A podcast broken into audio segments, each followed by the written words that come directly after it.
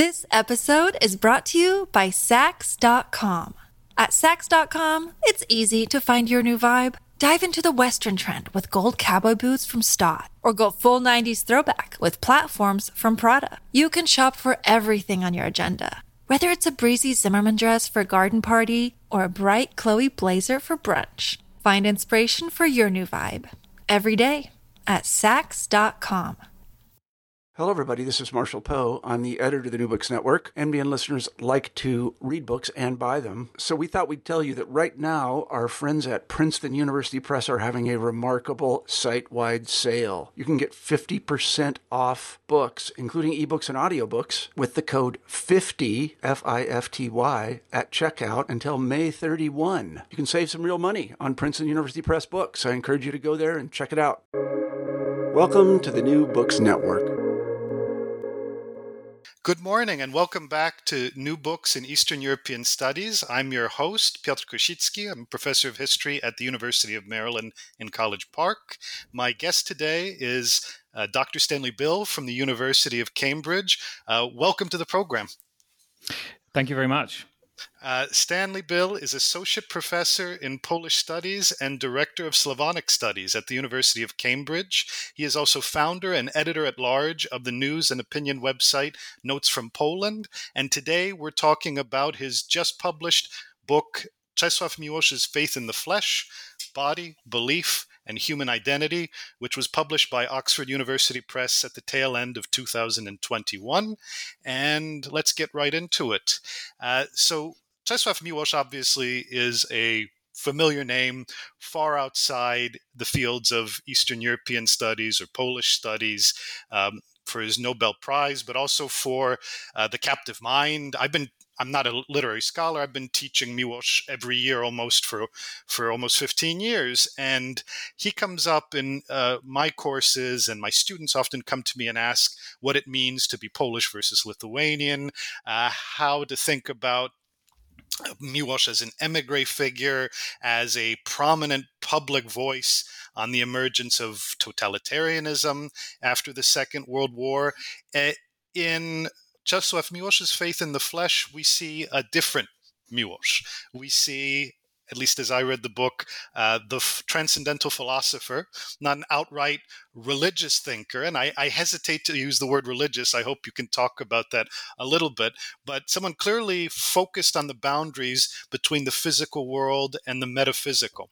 Uh, if you could just start out, maybe uh, Stan with a few words telling us what led you to this particular lens on Miłosz. Well, I think I was always quite interested in Miłosz as a religious thinker, and there's been quite a lot of work that's been done on Miłosz in that context um, in recent years, particularly in Poland. And I, I, wanted to include that, and I wanted to follow up on a few lines of my own interest in those in, in, in that particular area. But I also wanted to push back against that a little or change the focus somewhat. Um, and in particular, to look at the way in which Miłosz is a very concrete, visceral writer concerned with the physical, material things of this world and of the human body, not just concerned with with abstract um, metaphysical questions or political questions. Although, what of course is most interesting uh, about Miłosz to me uh, in this book, for those of you that get the chance to have a look at it, is precisely that those two sides are intertwined in Miłosz's thought. That we can't separate the metaphysical questions from the very down to earth questions of the human body and the physical world. Uh, and at the same time, uh, another change of focus that I wanted to effect uh, in this book was to really hone in on Miłosz's poetry and again to look at the way in which his philosophical commitments are also intertwined with the way in which he writes poems. Now, that might seem like an obvious thing to write a book about a poet that focuses on his poetry, but because Miłosz is, is such a big and influential thinker on a whole range of issues, particularly in Poland, there probably has been a tendency, especially in recent years, uh, to ignore the formal dimension of his poems and to focus much more closely on his religious concerns, on the content of the poems, uh, rather than their substance. And so I really wanted to also spend quite a lot of time in this book looking at the substance of Miłosz's poems and the forms that he uses and how those forms are very closely intertwined with his philosophical concerns. And indeed, the way in which he does philosophy through those forms, through those uh, poetic forms forms in many cases. So that's how I uh, conceived what I was doing in this project. Well, I think this is a marvelous success on that score. It's just for the those of you who haven't had the the book in your hands yet in the audience. This is a really fine grained but really tightly written story, which actually brings these elements to bear. Uh, I, think it's impossible to divorce the poetics from the philosophy. Uh, certainly, in my mind, now that I've read your book, I wanted to ask uh, if you might offer a little bit of a conceptual primer for uh, for our listeners. A few ideas, and I mean, obviously there's one in particular that that I think needs to be to be highlighted, and that's transcendence. Although there are several others, right? Excarnation, uh, embodiment materialism. I mean, these are words with complex genealogies, and they take on a very particular meaning or plural set of meanings in your book. I wonder if you could maybe just hold us by the hand for a moment and and and introduce briefly what you think heuristically the reader needs to know approaching your book. Well, I think the book starts with a historical problem. It starts with the problem of what happened in Europe, and particularly in Central and Eastern Europe in the middle of the 20th century the terrible mass violence that Miłosz and his generation witnessed in Poland, in particular, uh, which was, of course, you know, one of the major victims uh, of that violence, and people living in the Second Polish Republic, which was destroyed in the course of that violence, uh, experienced unimaginable things, uh, which we can only remark with uh, terrible distress. Um, some of which we can we can see again happening uh, in Europe and in the same region after the Russian invasion of Ukraine. But this is where the book begins with that historical question and with Miłosz's philosophical question that he sees as underlying the historical question of how did this happen? How was this possible in Europe in the middle of the 20th century? And one of Miłosz's answers is that a kind of scientific thinking, a reductive scientific thinking, what he sometimes calls the scientific worldview, what he sometimes calls crass materialism, what he sometimes calls reductive materialism, or simply reductionism uh, that this way of thinking, a way of thinking that he connects quite closely to Darwin and to what he understands as a biologization of human beings, a connection of human beings uh, with uh, simply the different layers of animal life on the planet, um, in a way that, in Miłosz's understanding, and of course in the understanding of many other thinkers of the 20th century, and, and the 19th century before, removes human beings from this particular significance that they have in a religious worldview as possessors of souls, uh, as beings that are subject to a different, that belong to a different moral order in a universe uh, that has an order that is created by uh, an all knowing good God. Um, and that this kind of understanding of the world, in the way that Miłosz conceives it, has fallen into insignificance in the middle of the 20th century and is continuing to do so as the 20th century progresses and he as he continues to write um, in the United States uh, after uh, the war. And that this has had historical consequences, that it's not possible to bifurcate so easily that we come out of a science class with an understanding that human beings are animals uh, whose actions can be understood in purely materialistic ways um, and whose deaths don't have a wider moral significance necessarily, or no more, no greater moral significance from a certain purely materialistic or a biological point of view than the, the end of any other entity, physical entity. And then on the other hand, uh, walk uh, into a, a, social setting or a, a, church or some other kind of environment um, where an entirely com- competing um, way of understanding the world would remain uh, coherent.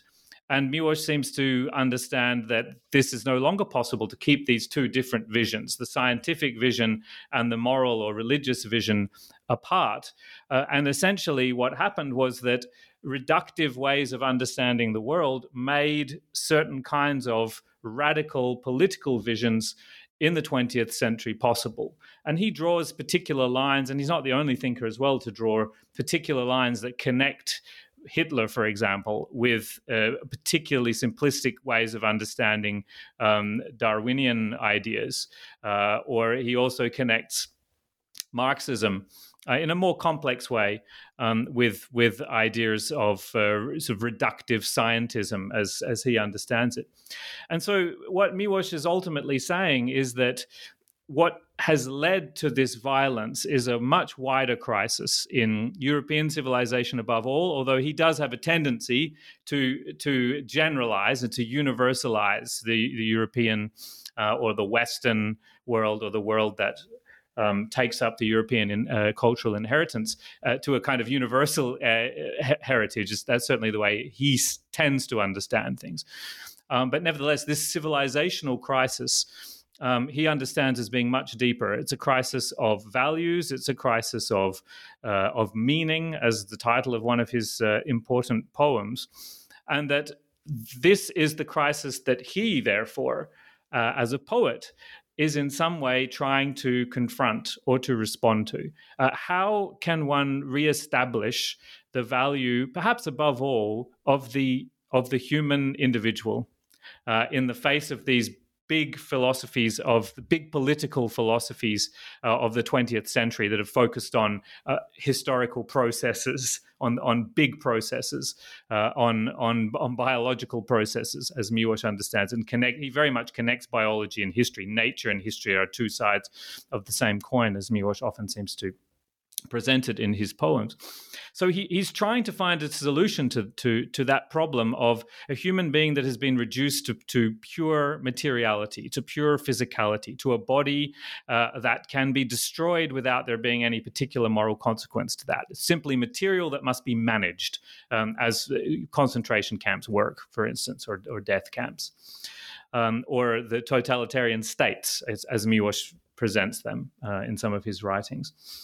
Uh, so if if that's the way in which the human being uh, is understood today, how can how can that be resisted? And and one approach would be to turn back to the older ways of seeing, uh, to in some way um, reestablish those, or find new ways of expressing ideas of a of a human being that that has a soul um, that transcends um, mere materiality that transcends a merely bodily existence. And Miłosz, there is nostalgia in Miłosz's writing. Uh, there is a, a, a, looking back to an earlier era uh, and a lament uh, for the passing of what he calls in one of his poems second space. Um, the idea of a space that transcends the purely uh, material world, be it be it heaven, some other other realm. It's it's it's not always so clear in Miłosz's poems. That's one way but that's not entirely satisfactory to him because it's he he takes seriously the discoveries of 19th and 20th century science. He certainly is very far from uh, dismissing them. He sees them uh, as, in inverted commas, true insofar as insofar as the, the the claims that they make extend to a particular kind of of truth. Again, in inverted commas. So it's not entirely satisfactory simply to to to restate uh, the old understandings. And therefore, he's trying throughout his career in various ways to find different ways to salvage something from this wreckage of 20th century history and what he understands as the, the wreckage of a civilization um, that has lost its moorings, that's lost its values, and above all, has lost its valuing of the significance of the individual human being. And what I'm arguing in this book is that, among other things, one of the ways that he finds to, to, to get back to that value of the individual paradoxically is by finding something in the body itself, in the material self, that is somehow non reductive, a non reductive understanding uh, of what the body has in it and what bodily experience is.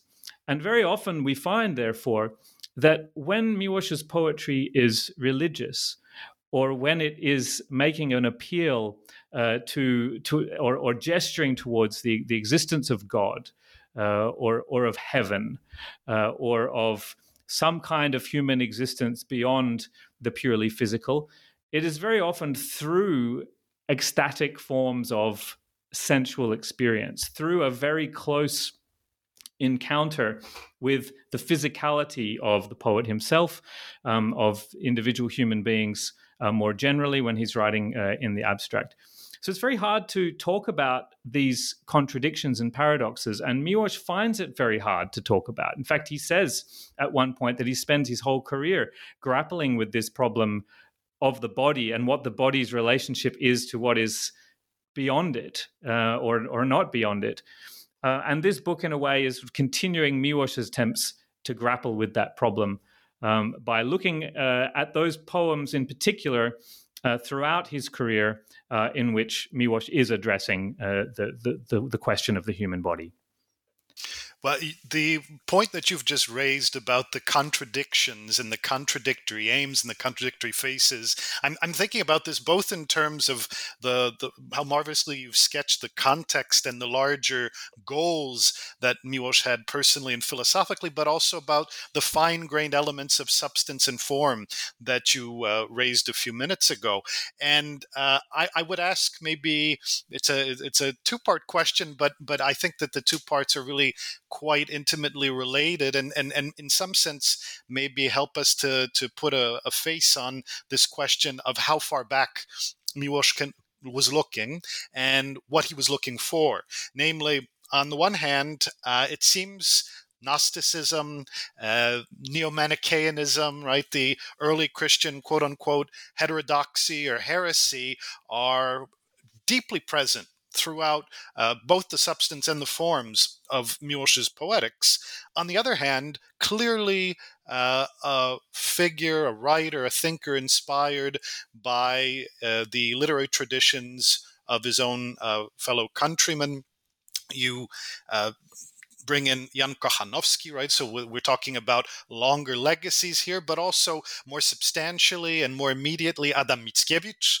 Uh, on the other hand, William Blake, major Christian heterodox thinker and uh, artistic creative figure in modern European history, and and uh, uh, another figure presenting so many different faces and so many contradictions. I bring up these different examples by way of asking Do you feel in the end that Miłosz was building a kind of creative scaffolding for himself as he was seeking to resolve these contradictions? Or at the end of the day, was this a, a personal um, I, I hesitate to use the phrase faith crisis, but but certainly that was part of it, right? And I, I ask myself this question because sometimes it feels like we're talking about a kind of collective notion of salvation, but he's hesitant and he he hates that at the same time for exactly the reasons you've outlined, because fascism and Marxism went that way in the end. And yet there's something a bit too banal about focusing merely on an ethics rooted in flesh in the everyday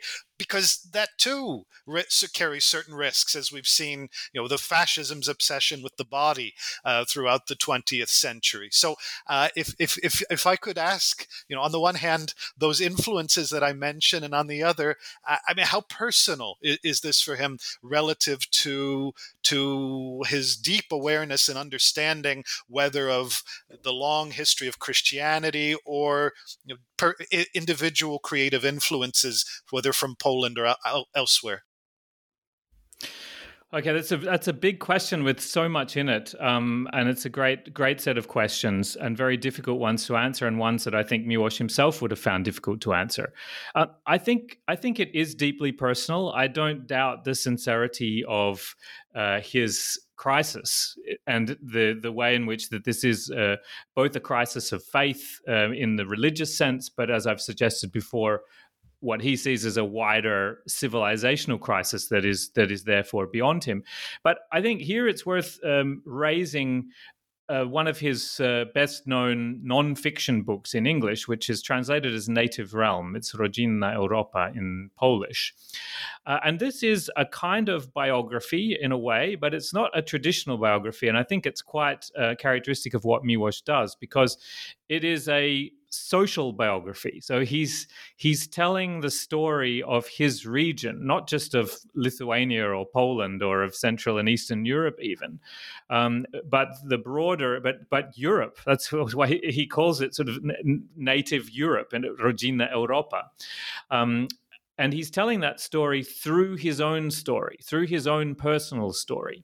Uh, and so, therefore, uh, the personal and the historical and the political um, are all very much linked uh, for Miłosz. He sees his own life, or at least the way in which he is going to represent his life, um, as very much reflecting wider phenomena.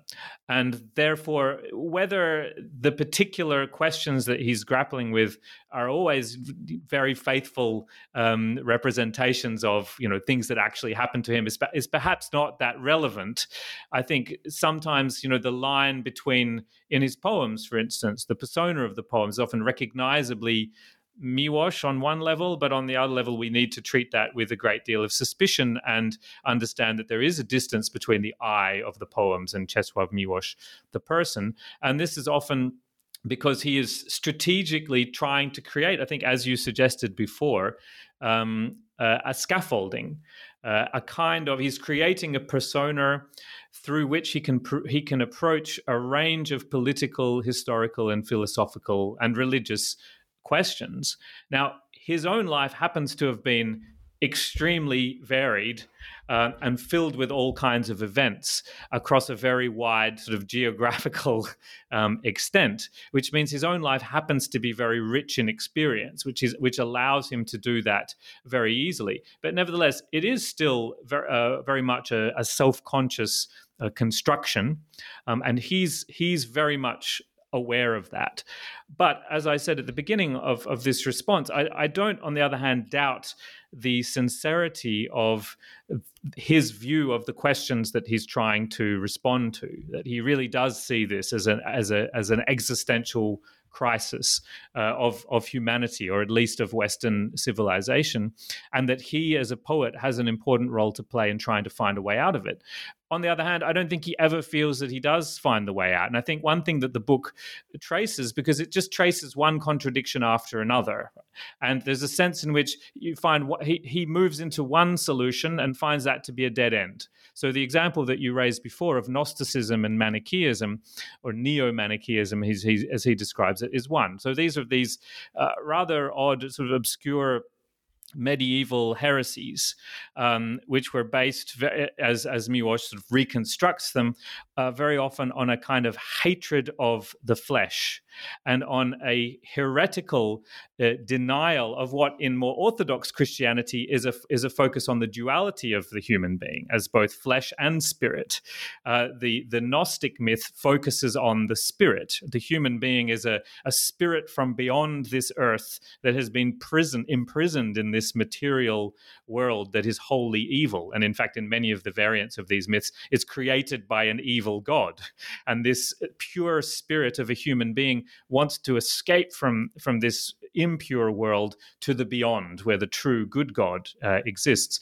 Miłosz is very drawn to these ideas, and in some ways, these ideas he specifically explains at, very, at various points.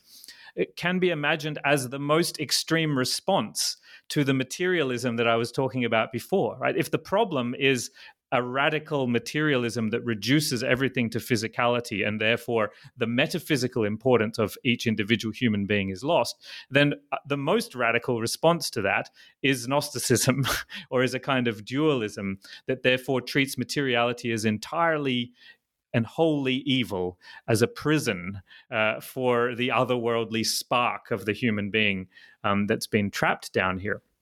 Uh, but but the problem is um, he he finds that that way of thinking. And again it seems this seems to have a personal element. He he seems to um, in well in various of his nonfiction works he he says that this way of thinking is a way of thinking that in his, in his youth was attractive to him um, and and that he uh, spent a lot of time uh, reflecting on and he did a lot of reading in these areas even from his high school um, years. Uh, but that he saw it as a kind of dead end uh, in in the end, because what it led to was a kind of contempt for what you were referring to before, right? Which is the the everyday world uh, of human beings, including everyday religion, right? Which he therefore saw as a as a as a hypocritical church religion, you know, church going folks um, uh, that that that a, a young idealistic purist, as he describes himself in a certain phase of his youth, might dismiss as being you know, hypocritical and not in, in, any way sort of seriously committed to the religion as he was. But what could happen is that it, that this way of thinking would lead to an isolation of that uh, of the individual seeing himself as this pure spark imprisoned in this horrible material world um, of that individual from the rest of humanity that can then be reduced to precisely the thing that he's trying to escape. So this kind of herd of of cattle or or insects. There are a whole range of bestializing metaphors that he uses. And so what he realizes is that, well, th- now you're back to the totalitarian ideology um, th- through, through a sort of circuitous route uh, that's, that, that ends up back at, at what started with materialism. But either way, it's sort of dismissing um, the mass of humanity uh, as a kind of material, singular entity that can be molded and shaped by the all knowing pure spark uh, from the other world. Um, and he describes that way of thinking, um, a way of thinking that creates a kind of elite that has a, the idea of an, of an elite that has access to a particular kind of knowledge. Of course, among, among the Gnostics, that was a sort of religious knowledge. But he, he starts to liken that to um, you know elites in in the Soviet Union, for example. I mean, he makes some odd leaps in his logic. This sort of comparison of of uh, Gnosticism, of these sort of ancient dualisms, uh, with modern. Uh, with modern Marxists, for example, um, so these are these are certainly leaps of logic that that can be questioned, um, and it's interesting why he would choose those uh, sort of religious um, ideas uh, in order to shed light, as he understands it, um, on Soviet ideology.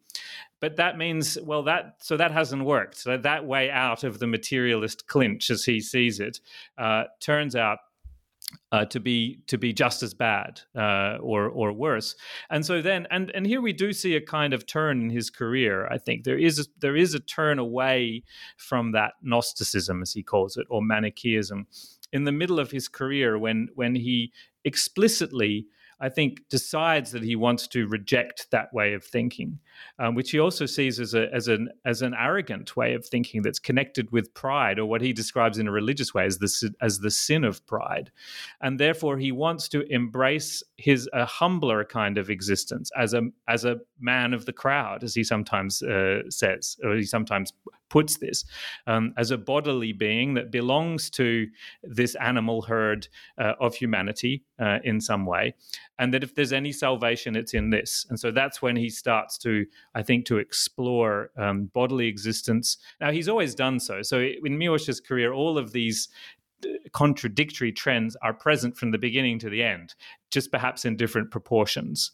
Uh, and I think there's a moment in the middle of the career of his career when he starts to explore that uh, very seriously. And in, and just to conclude the, the, these thoughts in in the religious dimension, that means also a return to the type of religion that he's previously to types of religion that that he has previously described his contempt for.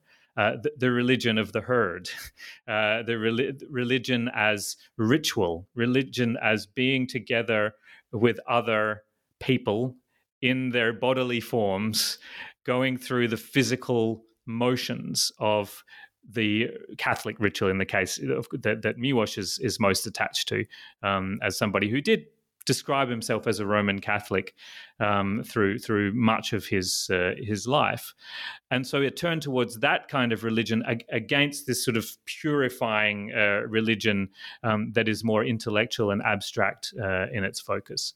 So we do see this transformation over the course of his career, or at least a performance of that transformation um, in his writing.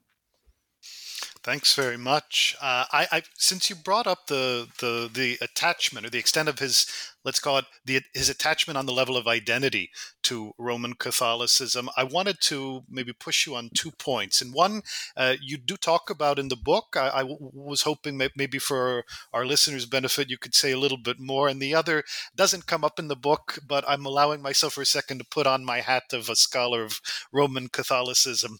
Uh, and I'm curious what you think. The first has to do with the Eucharist, because when in the context of Roman Catholicism, body means something very obvious and has instant uh, theological significance. We don't have to get into the terminology of Christology, but body and blood of Christ. And it seemed to me one thing that I wasn't clear on. I was glad to hear what you said a moment ago. I thought that that really it came through in the book, and it, it really it resonates clearly what you said just now about the continuities throughout his career. I'm curious if you see his relationship to thinking about the Eucharist as a continuity. There's this wonderful lyric you quote from, I remember 1933, Rano, Morning, uh, which is obviously at the very beginning of his career. And I'm curious if he, toward the end of his life, would have recognized his own earlier thinking about the body and the blood of Christ in the context of what we've been talking about and the reason, I mean, this is the second part. Uh, the the the question I'm going to sort of bring in from from my own uh, field of interest has to do with uh, Thomas Aquinas, Thomism, which I know that Miłosz uh, he, he he read for example, Jacques Maritain, the French Thomist thinker, quite diligently in the late 1930s. He translated Maritain quite famously for the underground publishing during World War II.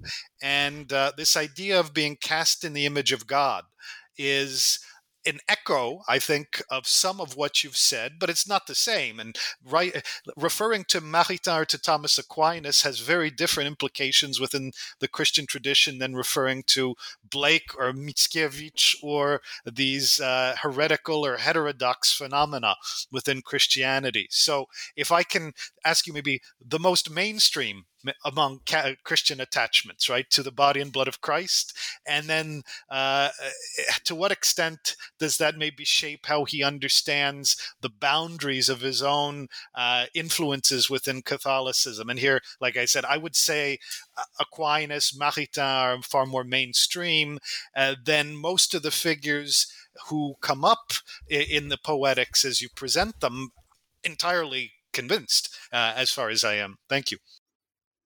Yeah, a really, really good uh, two questions again there.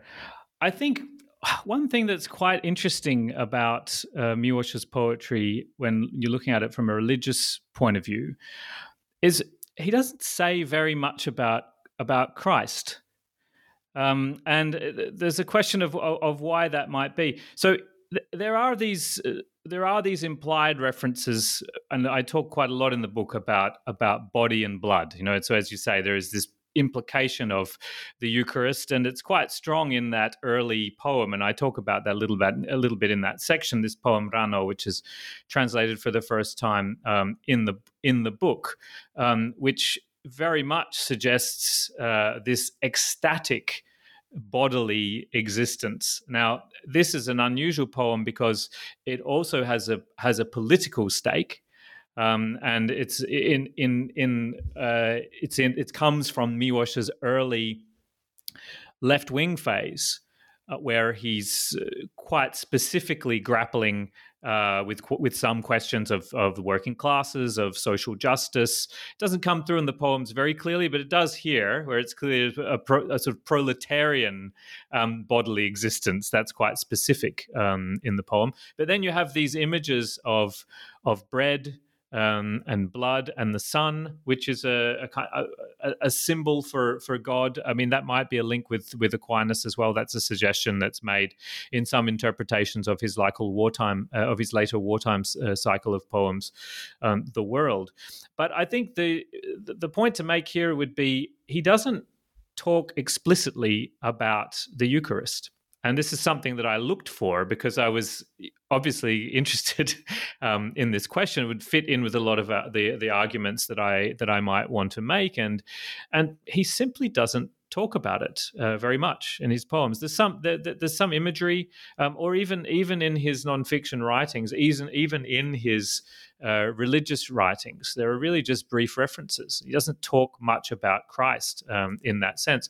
Um, although it, must be said there, there's a particular in terms of when he does depict Christ, um, there there is a, a, a, Roman Catholic priest who's a Miłosz scholar in Poland, uh, who's very critical actually of Miłosz's heretical excursions. He's very disapproving of uh, Miłosz's heretical um, interests, um, but but he's very approving of the of the few depictions of Christ that there are, and he describes them as being quite uh, orthodox in their emphasis on the uh, materiality uh, of this is not a this is not a gnostic christ although there are some early poems um, where that kind of figure uh, comes comes through uh, and similarly with with Aquinas, he talks about reading Aquinas. Um, we we can find um, uh, the the influence of this theology behind, as I said, in particular the poem uh, "The World." Uh, there are some interpretations by Łukasz Tischner, for example, that talk about this in, in his book about Miłosz and evil. But I I don't think that that this heritage is something that he emphasizes uh, even though it's something that in his life he was very interested in, right? As a thinker, he was very interested, and he certainly knew this material very well. As you said, he'd read it very diligently. But I think there is something to this, and I think it is partly strategic. He he even says at a certain point, on on a number of occasions, uh, that he doesn't want to become a religious poet in the limited sense. He doesn't want to become a confessional poet. Um, he doesn't want to become a poet uh, who is identified with Catholic orthodoxy. And one of the reasons that he says quite specifically is because that would be the end of him as a poet. um, in the, in and and he describes that purely from the point of view of how he would be perceived um, and how literary uh, fashions work. Uh, so I, I, think the interest in in heretical thinkers uh, is is partly strategic. Uh, that that he's trying to uh, to push against uh, traditions in part because he thinks that will make him a more interesting writer. um, but secondly, look, I think some of the concerns, as I've said before, are are sincere, and I think he's genuinely attracted to uh, unorthodox, uh, to heterodox um, forms of religious thought and I think he finds them more useful, perhaps, for poetry as well. It's one thing, you know, what, what one's private religious interests are. It's another uh, what what kinds of materials might might be useful um, as the substance uh, for, for, or as the inspiration uh, for poetry. So again, I think that is a kind of um, strategic choice. But it is striking that he simply doesn't talk about that mainstream very much uh, in his poetry, and I think he's quite determined to avoid it.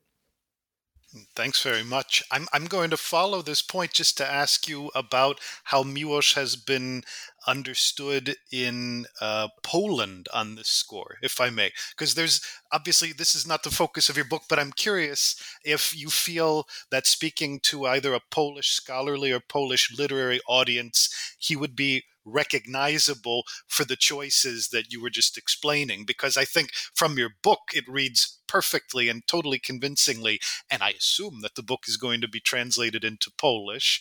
Uh, have you thought about how those particular points will come across? I think that is the way that Miłosz is understood in Poland. I think he is associated with with uh, unorthodox uh, forms of religion. There, there are also simplistic ways of looking at Miłosz, and often quite hostile ways of looking at Miłosz uh, as somebody who was, of course, a heretic in everything. Uh, he was a traitor in the way that he's sometimes understood by some on the right uh, in Poland because of the fact that he did spend uh, six years uh, in this in the service of the post-war uh, communist state as a representative uh, of that state in the United States, in particular, before he defected in France in 1951. That's something for which some in Poland uh, haven't forgiven him. Um, similarly, he's viewed that way because of his identification quite frequently with the Lithuanian dimension of his identity, and certainly uh, the way in which he is always keen to define himself against the uh, nationalist understanding of Polish identity, and indeed uh, against what he would understand as the Polishness of the center. Of Warsaw and Krakow, he's a Pole of the margins of Lithuania, and that's very important to him. But I think I think that's also partly a strategic choice uh, that he wants to define himself. He, in some ways, Miłosz, Miłosz was a born contrarian on, on one level. I think it, there's partly a question of personality. You know, he's always seeking to define himself against dominant traditions in which he finds himself. So when he's in when he's in Poland he can be seen as an iconoclastic uh, radical who's critical of uh, of national ideas, who's critical of of Catholic religion in its uh, orthodox forms. Uh, when he's in Berkeley in the 1960s, he can be a, a stern conservative, uh, defining himself um, against the radical movements that he finds around uh, around him around himself there. So so in that way, he, he's often defining himself against and eh, I always have the feeling that that that is where he feels he can get creative traction uh, in a way. So in that sense, I, I, don't think that understanding of Miłosz as a as a thinker who doesn't identify himself with the Catholic mainstream uh, would be an unexpected view in Poland. This episode is brought to you by Saks.com. At Saks.com, it's easy to find your new vibe. Dive into the Western trend with gold cowboy boots from Staud, or go full 90s throwback with platforms from Prada. You can shop for everything on your agenda, whether it's a breezy Zimmermann dress for a garden party or a bright Chloe blazer for brunch. Find inspiration for your new vibe every day at Saks.com the contrarianism that you were just describing, I, am curious. There's a very important chapter in your book, obviously, about gender and gender's role in, in the poetics of transcendence and, and, and materiality for Miłosz.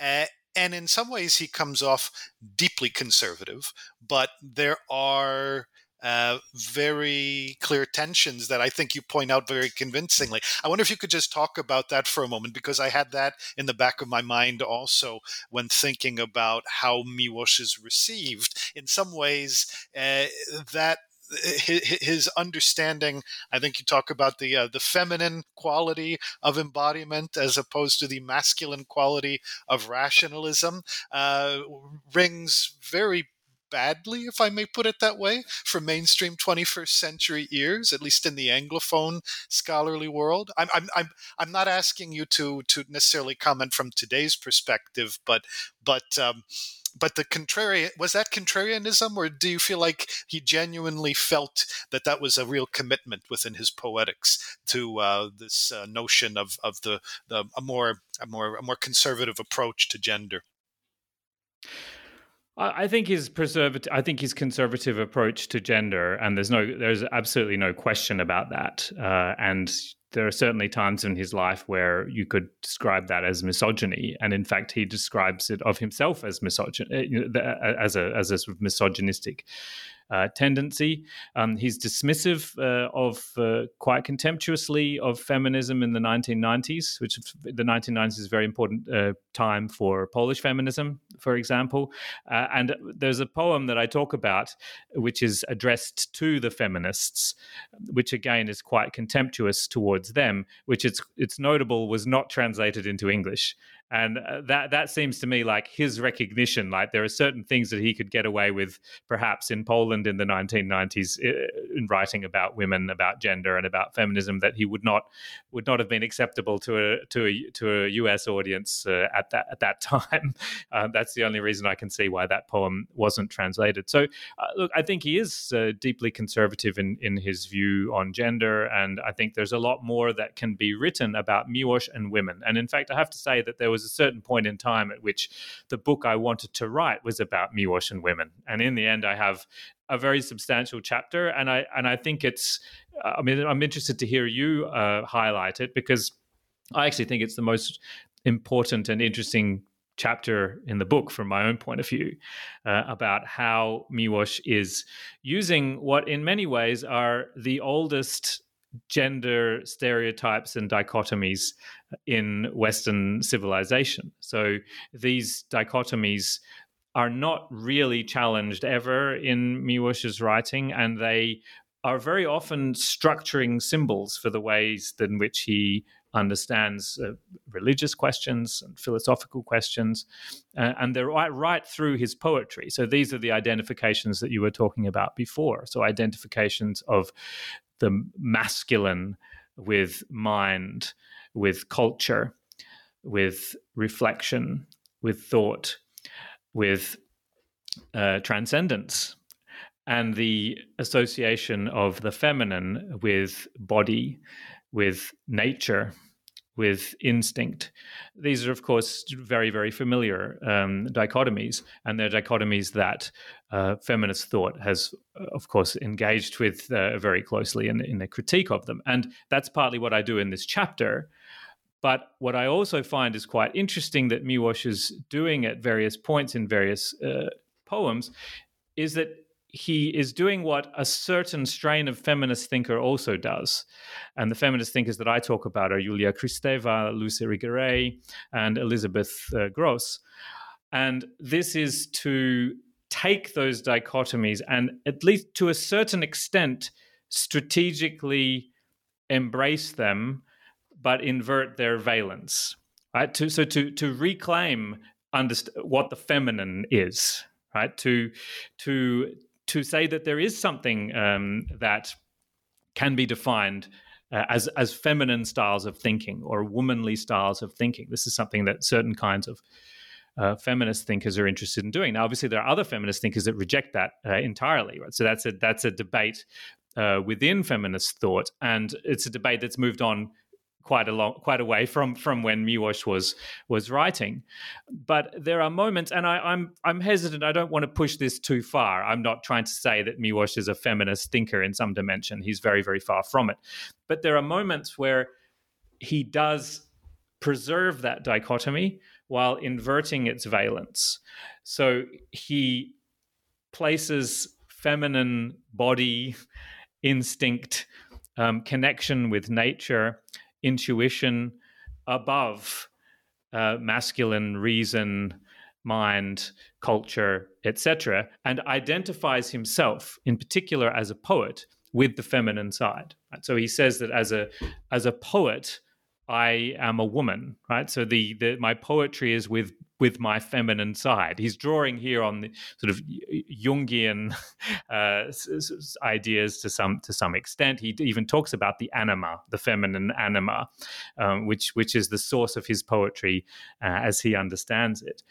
And so he sees himself as having both masculine and feminine uh, dimensions. Now, very often the feminine dimension is threatening in Miłosz's poems, and I make I make this uh, very clear. And it, it's it's a destructive element um, that is opposed to to civilization and culture and, and and thought and rationality, and that appears as dangerous. But there are other moments where that is productive.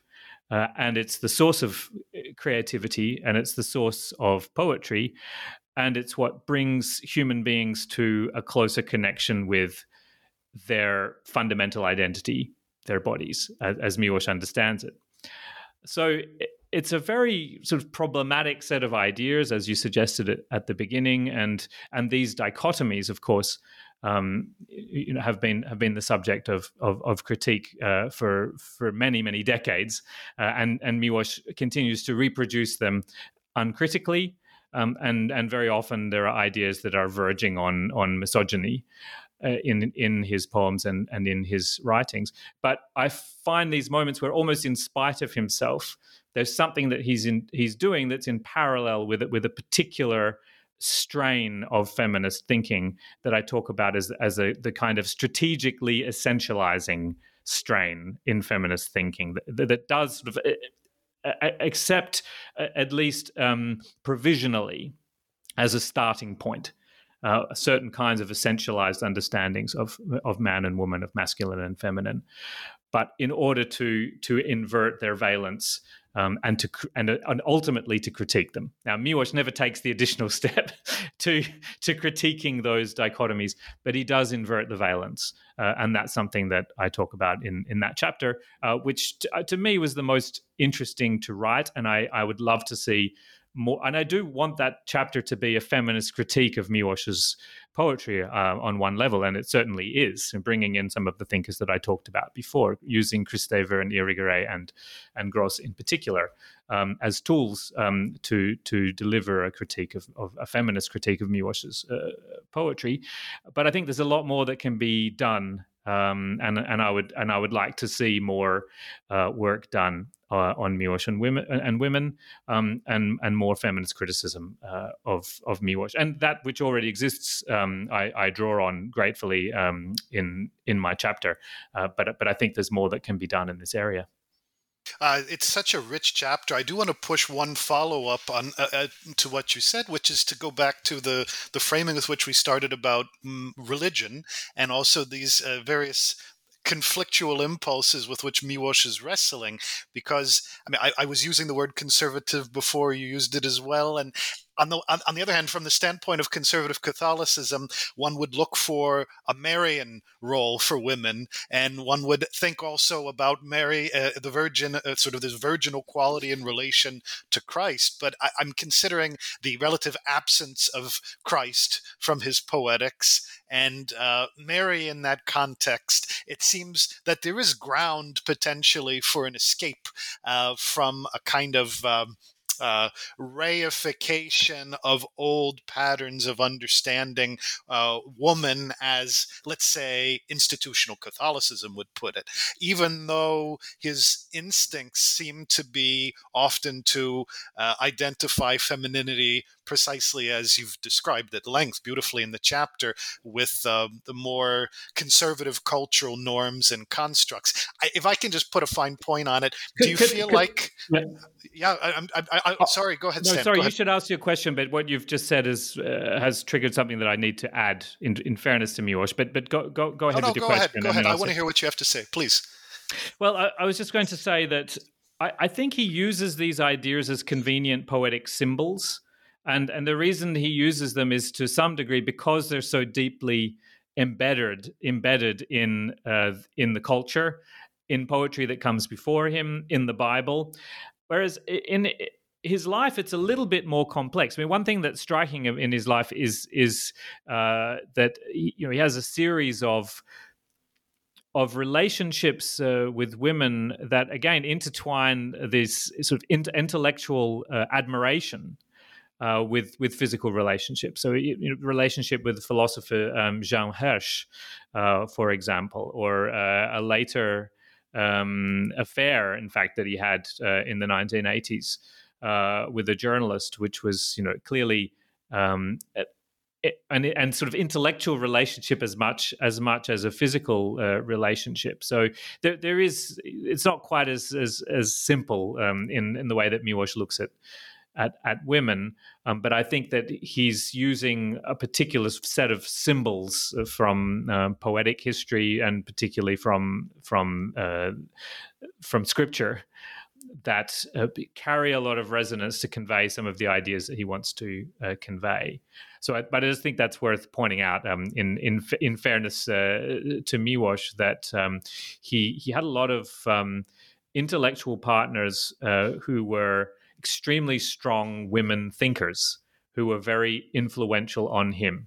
Uh, Simone Weil is another, and he expresses uh, his sort of admiration for these thinkers, and puts them at the center of some of uh, of some of his of some of his ideas. That was exactly what where I was going to take the question. In fact, in some sense, okay. So I, what, anticipated in some way. Yeah. Well, yes, that's it. Thank you. Uh, really, where would you feel that his his commitments uh, on gender follow? His commitments on religion or the other way around or go hand in hand? And it seems like to, it, it depends uh, uh, uh, on on on the given context within his poetics. Yes, and and I think again it might you know that aspect of contrarianism uh, might arise that he's able to be he's able to be a conservative um, when he feels that he's pushing back uh, on ideas that are dominant around him, as he may have felt in um, the 80s in California, for example, um, and therefore to to intentionally amplify some of those uh, more atavistic uh, dimensions to to his ideas uh, on on gender. Uh, but I, I, think, look, in very simple terms, he is probably a uh, he's a product of of uh, his time and and a quite sort of and he's very much. Uh, I don't think he changes those sort of quite traditional ideas on on relations uh, between men and women, um, but he certainly has a, a lot of important women intellectual partners um, across his across his career we are approaching the final minutes of, of our conversation. I wanted to switch gears for just a moment and talk. It's, a book that shows up at, at, length and quite often in uh, Czesław Miłosz's Faith in the Flesh, and that's uh, the Mountains of Parnassus, right? Unfinished and unpublished in Miłosz's lifetime, translated into English by you. So I wanted to ask a little bit about, uh, first off, why that book plays such a role in mm, in the analysis you're doing and obviously by way of asking how you would recommend to our listeners that they consider or look to the mountains of parnassus as part of the larger whole of miłosz's writings? I mean the reason the book uh, comes in uh, and it's the reason that the poem we were talking about before was an untranslated poem, for example, um, was that I was trying. There have been a lot of books written about Miłosz, perhaps not so many in English, so I was conscious of that, but very many in Polish. And so one of the things that I wanted to do was have a mixture of material that would be very familiar uh, to readers and to Miłosz specialists, um, with material that has not been considered in as much detail. So to keep the book fresh. Um, in its analysis. So that was one reason to choose a text that is ultimately quite an obscure one, um, which yeah, it comes up in passing you know here and there and but but it's um you know it's not uh, extremely important in the in the in the book but it does it does come up um, but another reason is because i although this book i would not recommend somebody who's not a you know an established reader of Miłosz to go out and buy The Mountains of Parnassus, which is this unfinished science fiction novel experiment that he was writing at the end of the 1960s, um, that was published in Poland. Um, it's his posthumous publication, uh, and then was published uh, in English a few years ago. It's certainly not his best work. It has some good sections to it. Um, but as a work of literature, it's probably not going to be satis- as satisfying to most readers as, as many of his other works. And I certainly wouldn't recommend it as a place to begin uh, with Miłosz. However, I think that the his act of grappling with this strange genre of science fiction uh, allowed him to crystallize or forced him in a way uh, or perhaps that was what he was trying that was the reason he was engaging in this, in this experiment. Uh, to express some of these the broader themes that underlie much of his work I, I found found in, in in a clearer way than had come through uh, that than comes through in some of the other works. Perhaps in part because it is a slightly weaker work, so it ends up being more programmatic, um, and and he's sort of telegraphing some of the ideas much more clearly than he would in his subtler works. So I found that there were certain points in the book where it was very helpful while the the main analysis might have been devoted to those um, more important works from an artistic point of view, sometimes the underlying themes that were coming through those works that were echoed in the mountains of Parnassus uh, could be could be more easily um, shown and demonstrated uh, by drawing a comparison uh, with with that sort of lesser work.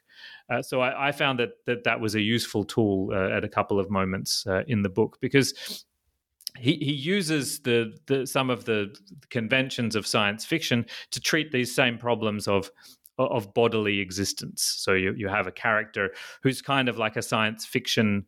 You have characters who are like science fiction Gnostics. They're able to they're able to abstract themselves from their physical existence by new technologies uh, that allow them not to age. Uh, and then because they travel um, vast distances across space because of the effects of relativity. When they return to Earth, the people they know have aged and have been subject to these physical processes of time, whereas they are they remain this pure, unchanged elite. So this was uh, Miłosz, um, in a way, representing that problem that at this point in his career he's really grappling with. This is the turning point that I talked about before, where he's beginning to reject these Gnostic ideas and decide that what he needs to do as a poet and perhaps as a person is to embrace um, the fate that he shares with all other human beings, which is that he's a finite bodily being, uh, and that's something that one of the characters in this fine in this uh, science fiction um, novel, unfinished science fiction novel, um, has to also face. And I, I, felt that it came through the point that I was making with the particular.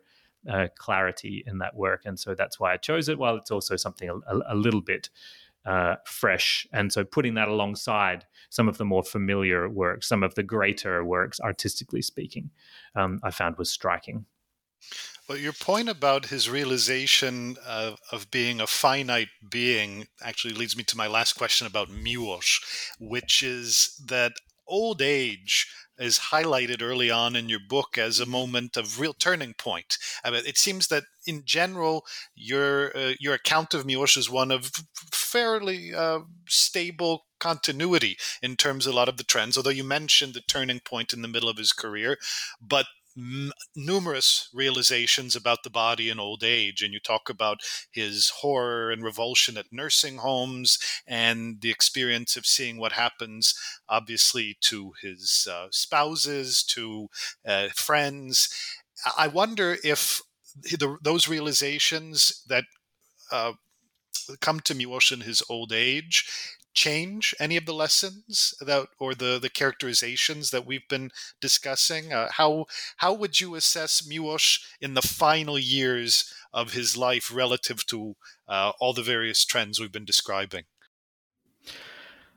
I, I, think in old age, it's very difficult, or it's much more difficult uh, to embrace this ecstatic vision uh, of of a of a bodily identity uh, through which, if at all, one is connected with the divine.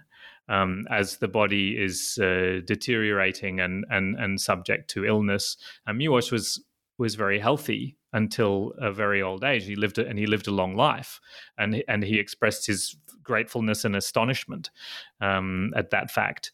And he did watch those around him suffering and dying before before he died. But uh, but I think in the in the late phase, one certainly does feel that he returns to some extent to this very powerful sense, which never departs from his poetry, of the distinction between or the, the the the, sense that the self as consciousness always has of its distinctness from its body which is a kind of on some level that these this is the dual reality that Miłosz is trying to grapple with and capture in his poetry. That on the one hand we understand that we are our bodies that our bodies are us and that our minds are part of our bodies and are also physical and that we don't exist without our bodies. But on the other hand there's a part of us, as Miłosz uh, observes on many occasions, that feels separate from our bodies, and you one can look at one's body in the mirror uh, as a kind of alien thing, or as a as as a uh, and as a thing that increasingly, as one gets older, um, has things wrong with it. Um, or is uh, that, and as Miłosz describes his body on, on one occasion, as a as an old car um, that has various things breaking down off it, but is you know continuing continuing to go. So so that sense in in the late phase of his poetry. Uh, I, I, think is quite powerful again. Uh, there is almost a return, not so much to the Gnostic ideas, although the Gnostic ideas come back too. They, they, they never disappear from his poetry, even when there's this turn. And that's why I say uh, I do focus on the continuity across his career because I do see that these paradoxes and these conflicting ideas are there from the beginning to the end, but they do exist in different proportions at different times in his career and therefore I do pay attention to the different phases as well. But the book is structured according to themes rather than chronology because I, you can find those themes as across across his career. Um, but but in old age, I think there is again this sense of distance from the body and this sense of what is this mysterious I that feels its separation from its own physical manifestation. Thanks very much. Uh, as we wrap up, I want to turn for a moment to uh, your work as a well, I would say major figure in the field of Polish studies globally, uh, partly for for um, the notes of po- notes from Poland uh, site that you've organized. And I, I, notice your title now is editor at large, but I know it's very much your initiative uh, in, in so many ways from the origins. And also to talk a little bit about Polish studies at Cambridge, which I know is really a model in so many ways for what Polish studies could look like. And I've heard you speak on webinars before about Polish studies, but I'm given that this is a, a, a, podcast that's somewhat crossing the boundaries between Eastern European studies and Polish studies. I'm curious if you could talk just for a moment about what your current interests are and what you think is most important right now. Obviously, you yourself have referenced already the Russian invasion of Ukraine. Eastern Europe is on everyone's minds one way or another. Uh, so, what what are you working on, and is it mostly service oriented right now? Um, First of all, I, I uh, don't want to take credit for what uh, my colleagues for the Notes from Poland are doing. So it is true that I'm one of the founders, and I still have a role to play.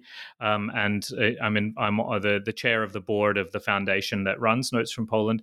Uh, but the people who are really responsible for its success and for the content that's created are um, Dan Tilles, who's the editor in chief, um, and and the rest of the editorial team who are based in Poland. Um, and so I have a kind of uh, oversight role, and I'm still, you know, very strongly engaged. But credit should, I, it's very important to to give the credit where it's where it's due for the for the real success of Notes from Poland, which I'm very proud of. But it's the work of others that that has created that uh, more than my more than my own directly. Um, in terms of what I'm working on now and what I think about Polish studies, well, I mean, this is a question that I'd be very interested to talk about with you, and we could almost do a we we should do a separate podcast, which is about the future of Polish studies. But my own work is hopping across disciplines right now. So I have uh, taken a very strong interest because of my work in Notes from Poland in contemporary Polish politics. Um, I have a sort of background in the distant past in political science, and in some ways I've returned to that. Um, so I've been I've published a couple of articles now about uh, the current government in in Poland and the sources of its success. Uh, and my next book project will be a collaborative uh, monograph written with Ben Stanley, who's a political scientist based in Warsaw. Um, so we're doing that with Stanford University Press uh, at the moment. The the uh, the provisional title is "Good Change: Poland's Revolt Against the Liberal Order," um, but uh, yeah, that the, the, title I'm sure will change as as the circumstances are changing uh, by the by the day and the general context in which we have to place this story that we're going to be telling about how law and justice PiS um, came to power, uh, their their successes, um, the sources of their uh, popularity uh, and putting that in a in a wider context uh, of various evolutions of democracy um, across across uh, Europe in particular, uh, but with some references to the United States as well. So that's what I'm working on now. So it's sort of really this interdisciplinary jump, which I think. Um, reflects in some way how I have tended to perceive Polish studies, uh, which is that it should be interdisciplinary, and that in a field that has traditionally been smaller, uh, historians and literary scholars and political scientists who work on Poland all have things to say to each other and can all support each other and uh, institutionally um, and uh, and in, in in scholarly terms in in the work that we do, and that that creates this idea of Polish studies as a very capacious um, uh, notion. I, I must admit that though uh, that that I have increasingly you know had some doubts about that that vision about polish studies i think it works in some contexts but i think it's also really important uh, to accept the reality of disciplinary divisions um, and the way that the institutional architecture works in at universities and the way in which our specializations work. And you as a historian in many contexts will have much more to talk about and should have much more to talk about with other historians working on other parts of Europe or other parts of the world than you should uh, with me as a literary scholar, for example, right? So there are contexts where I think we can that where we, can have our uh, the a Polish studies uh, conversation, um, and there are contexts in which that uh, definition. Uh, that that way of understanding a disciplinary division makes sense, but I think there are others in which it doesn't, um, and in which um, you know it's really important uh, to to be focusing on the ways in which, for you, for instance, your work on history speaks to the work of, of other historians, you know, more more broadly. And similarly, for myself as a literary scholar, you know, I would hope that my work on on Miłosz will be of interest to a whole range of other scholars who are working on um, on on poetry, um, on literature and religion, uh, on literature and the body. Uh, etc. So, so I think to hold both of those ideas together is increasingly the way I I'm I'm thinking about um, the notion of Polish studies. Well, the, this certainly would be my own approach as well. I'm I'm excited to hear about your your uh, new project. Obviously, it, it it is an, a living and breathing organism as we as we monitor, uh, especially the uh, shifting sands of the regions um, of the regions. Well, fate hang in the balance. I don't know if it's too dramatic a way of putting it, but but your book could look entirely different six months from now to what you may have proposed. That's right. I mean, Poland's Poland's situation is uh, completely different uh, from how it was when we when we first conceived the book. I mean, some things haven't changed. It doesn't change the uh, the basis of the success of the current Polish government. It doesn't change some of our interpretations of the way that the ways in which they um, have wielded power. Uh, but it adds an entirely new context and changes uh, potentially many of those contexts. So, you know, we do have uh, this uh, significant challenge to deal with of any project that chooses, uh, uh, you know, as its as its time period. Um, the present or the very recent uh, past, which is a ground that's constantly shifting from beneath our feet. So that's going to be one of the one of the challenges of the of the project. Okay, well, we will have to arrange that separate podcast on the future of Polish studies because I'm very excited by the prospect of discussing it with you. For the moment, I want to commend to our listeners uh, Stanley Bill's wonderful new book, Czesław Miłosz's Faith in the Flesh Body, Belief, and Human Identity, just out with Oxford University Press. And my guest today has been Stanley Bill, Associate Professor in Polish Studies and Director of Slavonic Studies at the University of Cambridge. Stan, thank you so much. Thank you so much for having me.